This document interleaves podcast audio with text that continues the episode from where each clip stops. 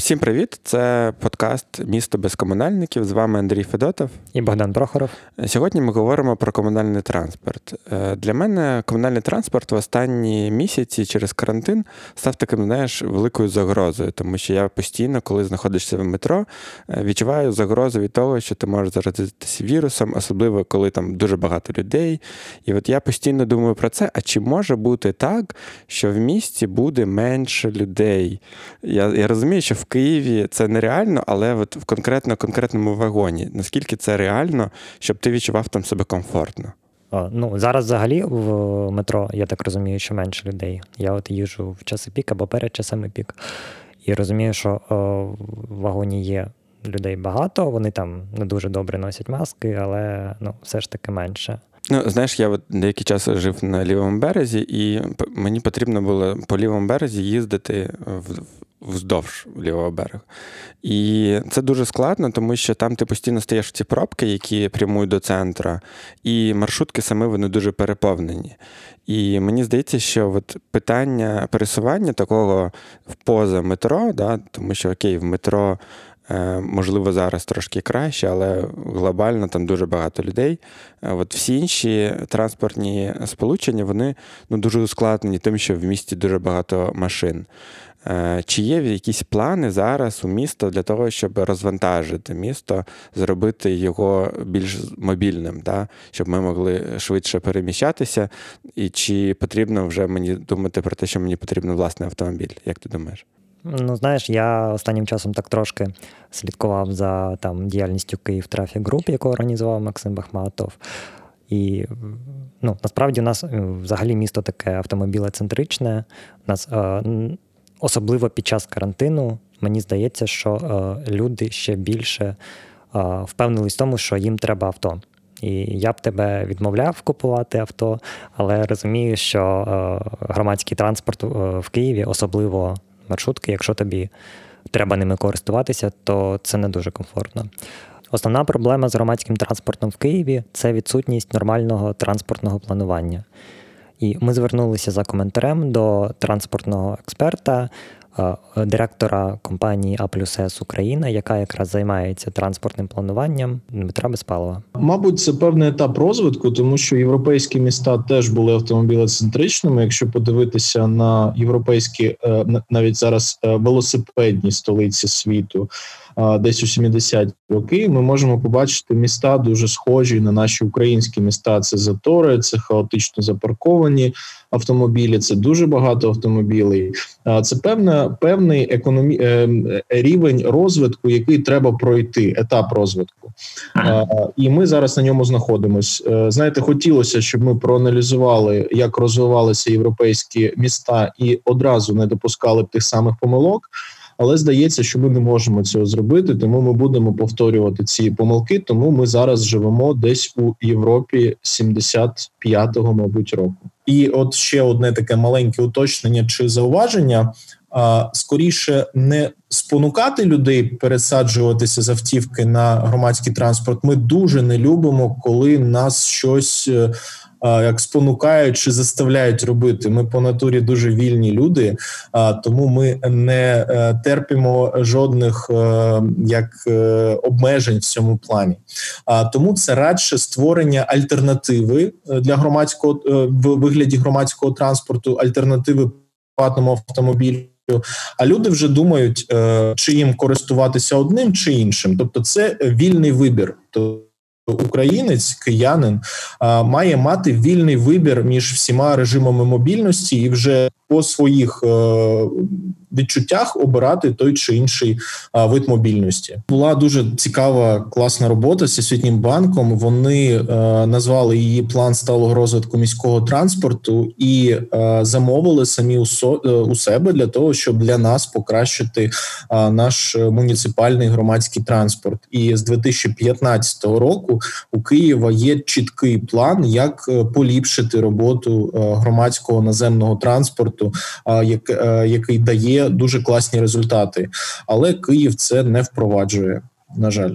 Тобто він абсолютно не впровадив жодні рекомендації. Насправді на одній з нарад е, департамент транспорту КМДА е, відрапортував, що план е, впроваджено на 17%. Я не зрозумів, як саме пораховано, що 17%, але це був десь 18-й рік, тобто три роки пройшло. І я так порахував. Ну, якщо правда, 17%, і за три роки ми робимо 17%, то це коли ми впроваджуємо впровадимо цей план повністю. А так, щоб розуміли, він дуже швидкий, тобто там дуже короткострокові терміни. Бувають плани на 20 років, бувають плани на 10. Так, от цей план був на 2 роки. Це короткострокова перспектива, і там до 5 е, довгострокова. Тобто, це короткий, це такий план е, тактичний, який е, дуже швидко має демонструвати класні результати. От якщо ми швидкі плани впроваджуємо 17 17% за три роки,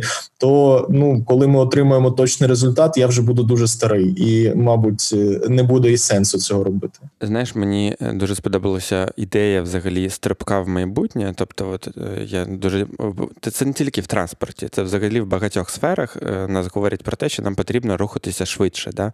Що якщо ми будемо повторювати всі помилки, які були зроблені в Європі чи в США, у тому як вони розвивалися, да, це буде дуже довго довго, ми постійно відстаємо. Да? І мені дуже жаль е, чути про те, що є вже плани, є конкретні механізми, як зробити місто більш зручним і громадський транспорт, особливо наземний громадський транспорт, більш привабливим, але тим не менш е, ці плани не впроваджуються. Як ти думаєш, що стає основною перепоною? Чому ці плани не стають реальністю, чому їх відкладають, е, чому їх так повільно впроваджують? Ну, взагалі змінювати щось це складно. Це треба переступати через себе і на міському рівні, і на рівні держави, і на рівні окремої людини, яка користується автомобілем. Е, Окей, давай тоді е, мені просто дуже цікаво, окей, а що що там в цьому плані? Да? Е, які там є основні поради? Давай послухаємо коментар Дмитра, де він перелічує основні моменти і їх обговоримо. Це усунення маршрутів дублерів. Тобто зараз є дуже багато опцій, як можна на наземному транспорті доїхати з точку А до точку Б. Це економічно дуже е, неефективно, тому створюється от цей рухомий склад, той, що є, він розподіляється більш гармонійно для того, щоб обслуговувати більш раціонально всю мережу. Для людей це означає менше пересадок.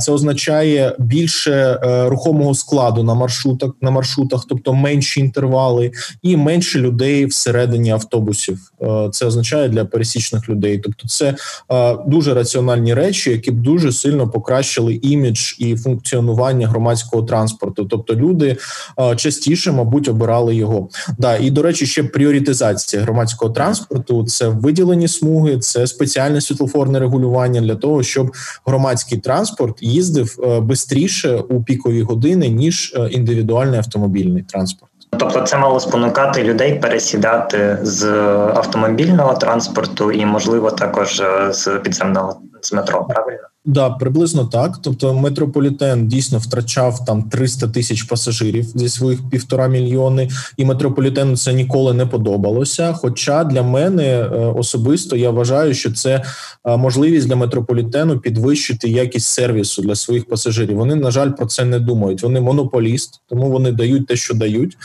і вони не думають наскільки пасажиру зручно чи незручно бути та користуватися метрополітеном. А коли є гарно розвинений наземний громадський громадський транспорт, вони ніби якби конкурують трошки між собою, і метрополітен може задуматися про якість е, надаваних послуг. А по перше, приватні оператори, які ми називаємо маршрутками, вони також дуже невдоволені поточною ситуацією. Вони не впевнені в завтрашньому дні е, дні. Ні, вони не знають, чи дозволять їм працювати. Їм треба е, давати комусь хабарі за те, щоб функціонувати як функціонують, щоб цей кешфлоу був.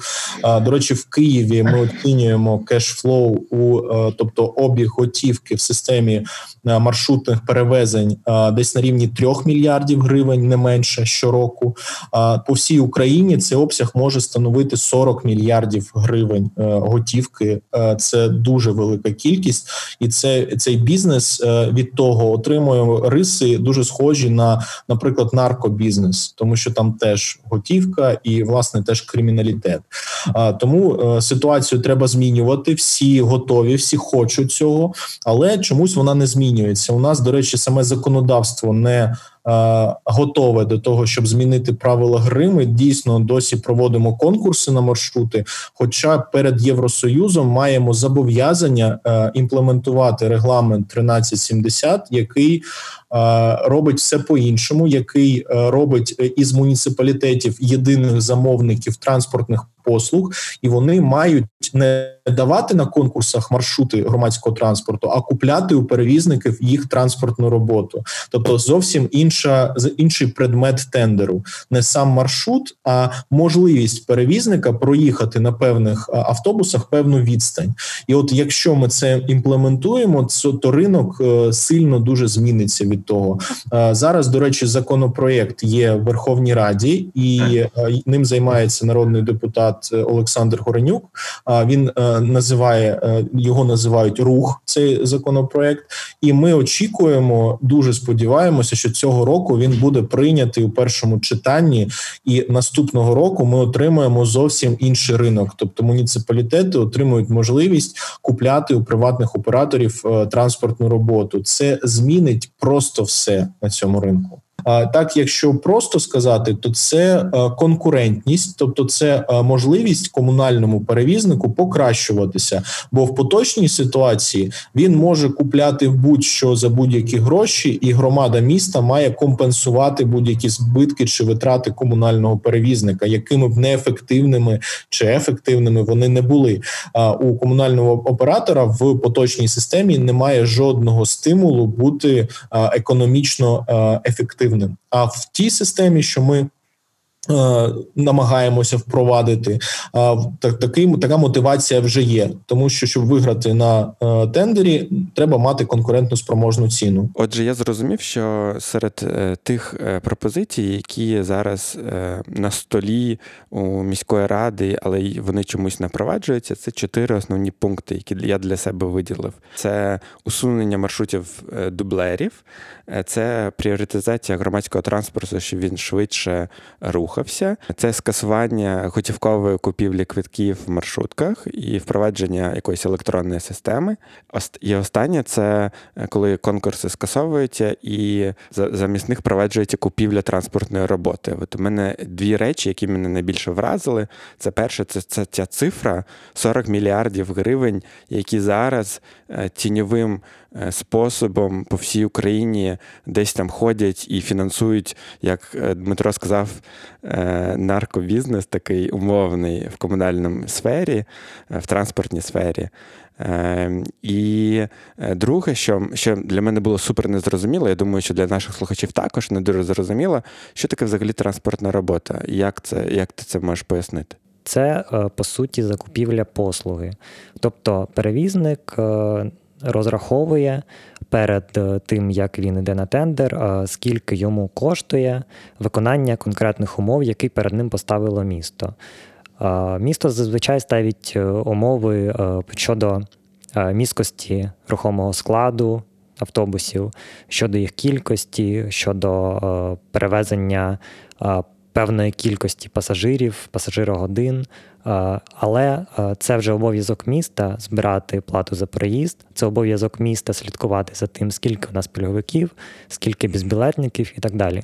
Тому, по суті, це полегшує життя перевізникам.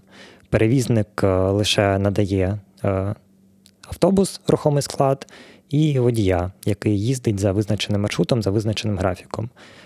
А місто вже вирішує е, проблеми з наповненням е, транспортного бюджету умовного. З е, наповненням бюджету від продажу квитків і так далі, це дуже відгукується з тим, що нам сказав Дем'ян Данилюк, фахівець з транспортної мобільності, якого який проживає у Львові. Він дуже добре розбирається в різних моделях управління громадським транспортом в Європі.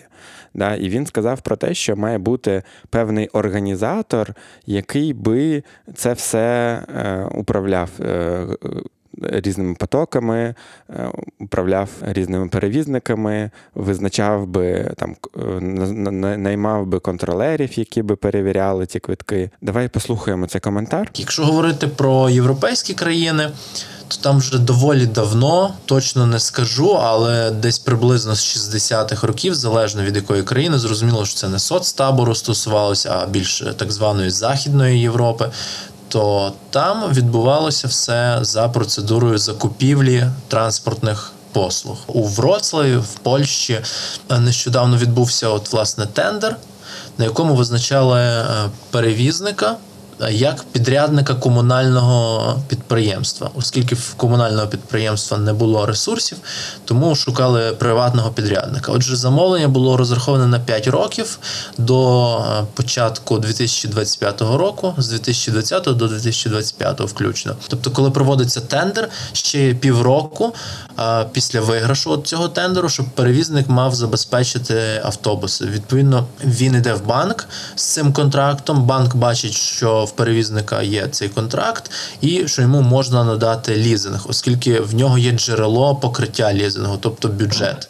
Е, і от таким от е, чином вони забезпечують собі автобуси. В інших містах вони теж мають е, перевезення. Наприклад, у Варшаві в Кракові цей перевізник також працює. Тобто, в принципі, це вигідно, якщо так працювати в наших умовах, коли немає жодної прогнозованості, і перевізник залежить від кількості перевезених пасажирів, то звісно, що тут тільки маршрутка і нічого кращого. Але все не так. Е, тобто, у нас дуже багато в нашому громадському транспорті, дуже багато комунальних е, транспортних компаній.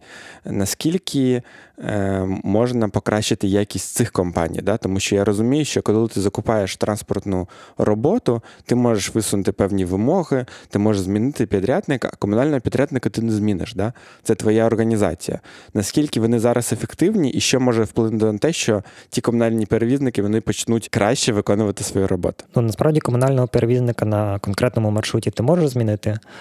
Тому що, от, наприклад, Дмитро в розмові з нами казав, що е, на деяких маршрутах е, Київ Пастранс програвав е, конкурси, навіть конкурси. Але ну, змінити, звісно, можна, тому що Київ Пастранс, Київ Метрополітен це одні з найбільших комунальних підприємств в Києві і в Україні в цілому по вартості активів, і відповідно на них е, потрібно впроваджувати механізми корпоративного управління. Це те, що нещодавно так і не прийняла е, Київрада.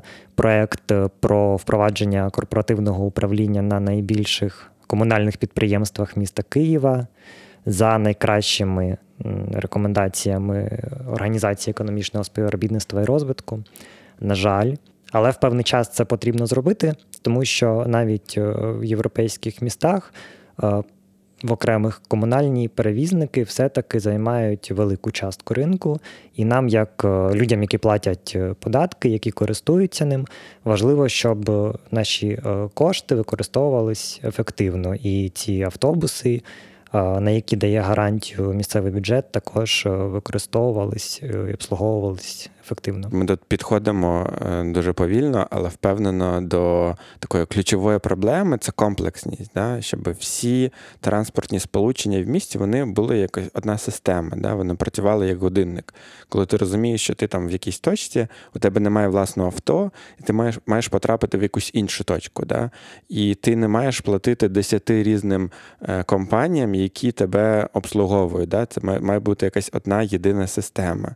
Я пам'ятаю, коли я вчився в Болгарії, я купляв собі абонімент е, на місяць і міг користуватися різними видами транспорту, там автобусами, метро, трамваями, і не сплачувати кожен раз. Я мав тільки там, якщо контролер заходить, якийсь показувати, що у мене досі дійсна ця картка. Да? І наскільки можливо зробити в Києві таку систему, де ти не витрачаєш занадто багато грошей з одного боку на кожне перевезення, да? тому що, можливо, ти тільки там дві зупинки проїхав в одному напрямі, ти не маєш платити е, за, за це як за таку ж саму поїздку, якщо ти там від одного кінця маршруту до іншого кінця маршруту проїхав. Як це можна змінити на твій погляд? Чи є взагалі зараз якісь кроки для того, щоб впровадити якусь таку цілісну систему? Ну насправді. Кроки до в цьому напрямку йдуть, починаючи з того часу, коли впровадили єдиний електронний квиток, точніше, почали його впроваджувати кілька років тому.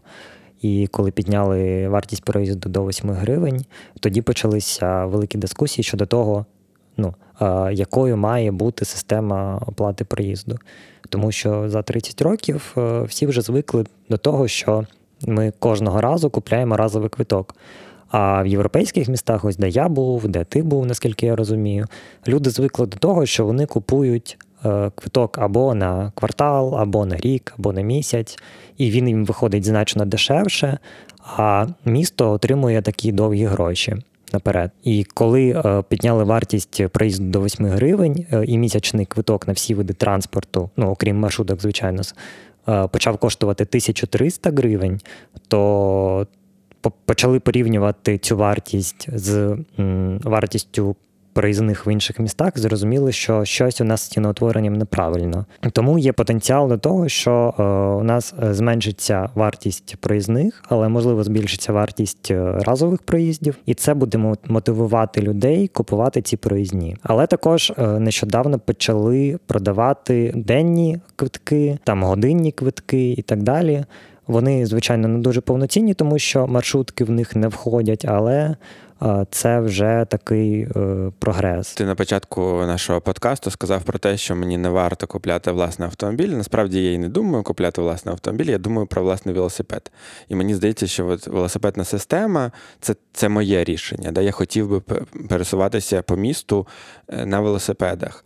Але мені здається, що для того, щоб це почало відбуватися, має бути якась установа, якийсь орган, який спланує, як я, як велосипедист, маю рухатися по місту, да? які мають бути маршрути, як зменшити ризикованість для мене, як для учасника е, руху дорожнього, для того, щоб зменшити там вирогідність того, що мене зіб'є якась машина, там якийсь шумахер, який там дуже швидко їздить по місту. І для цього всього є вже рішення. Да? Мені хотілося б, щоб департамент е, транспорту він був такою суперустановою, яка збирає дані, яка аналізує потоки, яка орієнтується на аналізі даних. І ну от мені сподобалося, як про це сказав Дмитро. Давай послухаємо цей останній його коментар. Абсолютно, абсолютно точно в місті має бути департамент транспорту або спеціальна організація, що відповідає за транспорт, типу Transport for London є така у Лондоні. Тобто, це має бути інституційно сильна організація. Дійсно, у нас з інституціями дуже великі проблеми, навіть не з такими